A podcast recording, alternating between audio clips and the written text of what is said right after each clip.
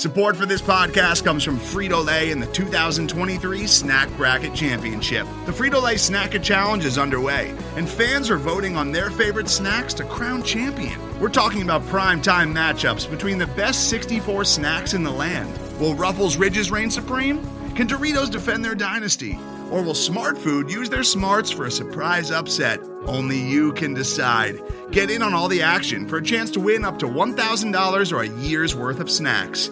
Let your snacks be heard. Just go to fritolaysnacket.sbnation.com to vote and enter for a chance to win. No purchase necessary. Sweepstakes ends April 3rd, 2023. Void where prohibited. Year's worth of snacks awarded in the form of 52 coupons, each good for one bag of chips. See official rules at fritolaysnacket.sbnation.com.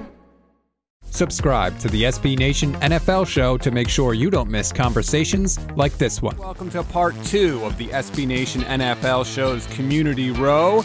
We have been previewing the draft needs in every single division of the NFC. That was RJ's job. Now it comes to me to do the superior conference, the AFC. We are going to hit every division, tell you the biggest need, the biggest fear, and basically what you should be watching for. So let's not waste any more time. Let's get right to it.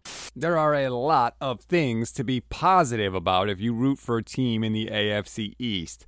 I can't say that for every division in the conference. However, as we pivot to the AFC South now, where things for some of the teams, let's just say, not quite as sunny. So we go to Houston, where we have Matt Weston voice of Battle Red Radio for the, our Houston Texans community here at SB Nation. What's up, Matt? Thanks for the time. Yeah, I'm glad to be able to talk about the AFC South, Rob. It's a very dumb division. It's always a lot of fun, but sometimes it isn't very good. And this year, there may be three good teams. What then would be the second biggest draft need in the division? Yeah, well, it's kind of interesting the Jaguars because I really didn't feel like they were one in fifteen team last year. They lost a lot of close games.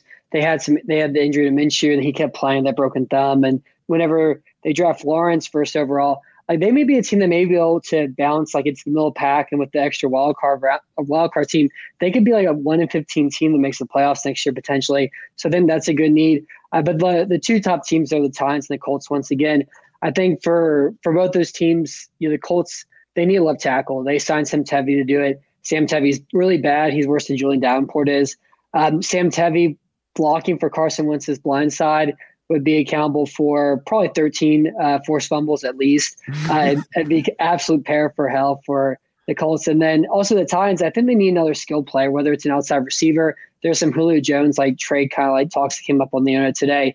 And uh, they're losing Jonnu Smith as well to the time position. I think they could use a right tackle as well. They have Kendall Lamm there, but Kendall Lamm's one of the worst run blocking tackles in football. And the Titans with their mid zone offense um, that we're expecting that Arthur Jones isn't there anymore. I think an offensive tackle for them would be good too. But I really think it comes down to the Colts team left tackle. They could probably use their pass rusher, and then Titans another skill player, whether it's an outside receiver, kind of a like an athletic tight end, or another offensive tackle on there. And but those are probably the biggest needs in the in the division right now.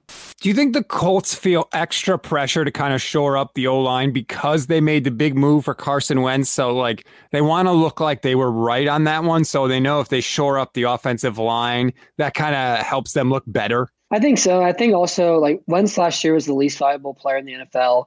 He was like the worst quarterback by DVOA, DYAR, and like he just has so many fumble issues too. And so you can't like the blind side. I think like the left tackle position is overrated in football, depending on who your quarterback is. But with a quarterback like Wentz who has so many fumbling troubles, you have to have a good left tackle there. That way he can be more Carson Wentz without having to worry about the turnover issues he has from that spot. When you brought up Tennessee, when I look at them, I know that they might have some holes on offense, but they got to fix that defense. I mean, I thought their defense at times last year was just awful you think that primarily they're going to go offense first, or do you think defense is a possibility, at least on Thursday? Yeah, their defense last year was strange because it didn't really. It seemed like some of his talent. You know, they had Johnathan Joseph start outside cornerback.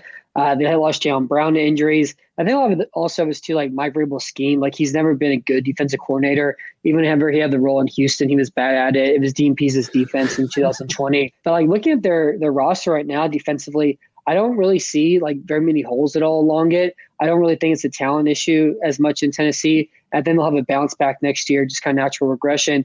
And also, I think signing Bud Dupree, a lot of people kind of hate on the signing. I really liked it because I do think Dupree's a Jadeveon Clowney type of player, and he can be what they needed from Clowney last year for um, Tennessee this season able unlock a lot of things they're missing there. But I wouldn't be surprised if they win defense. I just think outside receiver and right tackle is probably more important for them right now. You can hear the rest of this conversation by subscribing to the SB Nation NFL show wherever you get your podcasts.